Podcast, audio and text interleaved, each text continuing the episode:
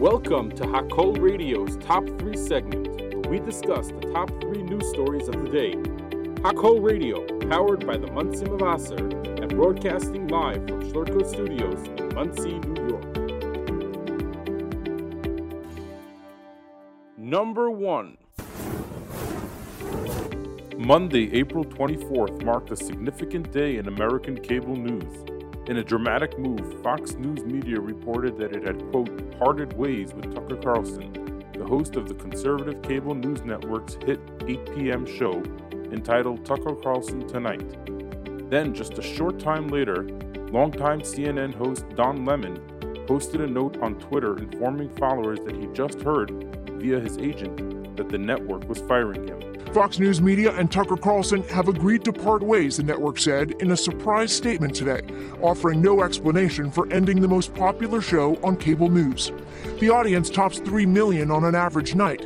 Viewers drawn to Carlson's far right opinions on issues from January 6th to immigration. Carlson leaves just days after Fox Corporation settled a defamation lawsuit with Dominion Voting System for $787.5 million. Neither the network or Carlson has responded to requests for comment. But Carlson's departure from Fox wasn't the only media shakeup today. CNN announced longtime anchor Don Lemon would be leaving. CEO Chris Licht thanked Lemon in a message to the company, adding Don will forever be a part of the CNN family. As this is an ongoing news story, wild speculations have been circulating as to the reasons for the two high profile departures. Carlson and Lemon have both faced backlash from the media and the public for various statements and news reports they have broken over the years, and they have both been known as controversial figures in cable news. Number 2 Israeli Prime Minister Benjamin Netanyahu met with the de- Democratic U.S. congressional delegation led by House Minority Leader Hakeem Jeffries, Democrat from New York. The Prime Minister hosted the delegation at his office in Jerusalem, where he thanked Minority Leader Jeffries and the members of the delegation for their support for the State of Israel. He also emphasized the importance of the relationship between Israel and the United States. The Prime Minister also discussed with them the need to prevent Iran from obtaining nuclear weapons, the Abraham Accords, and the opportunities for expanding the circle of peace with additional countries. Following the meeting, Representative Jeffries thanked the Prime Minister for the meeting it's an honor and a privilege to lead a delegation of House Democrats here to Israel for the 75th anniversary to both reiterate our leaning into the special relationship that the United States and Israel have had, uh, will continue to have uh, for the good of both states. It's an honor and a privilege to serve in this position and in this position to make sure that we continue to make sure that the special relationship remains bipartisan, not Democrats or Republicans, Americans working together to advance the cause of peace, prosperity, and security for Israel.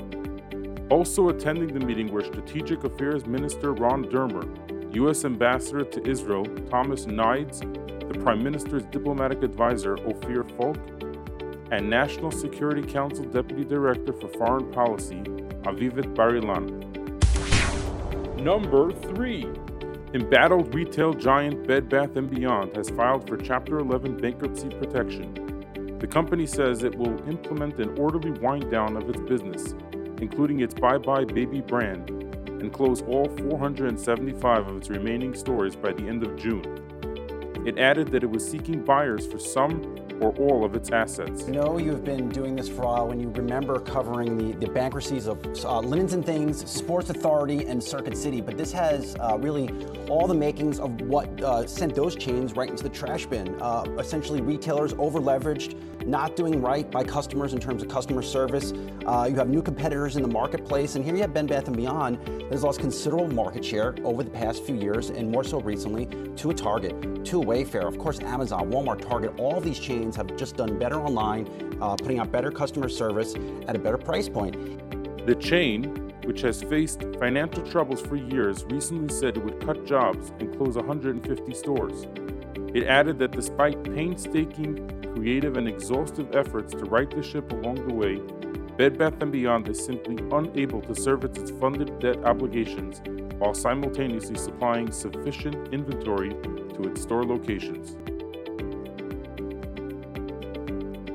Thanks for tuning in to the top three segments live on Hakol Radio, and have a great day.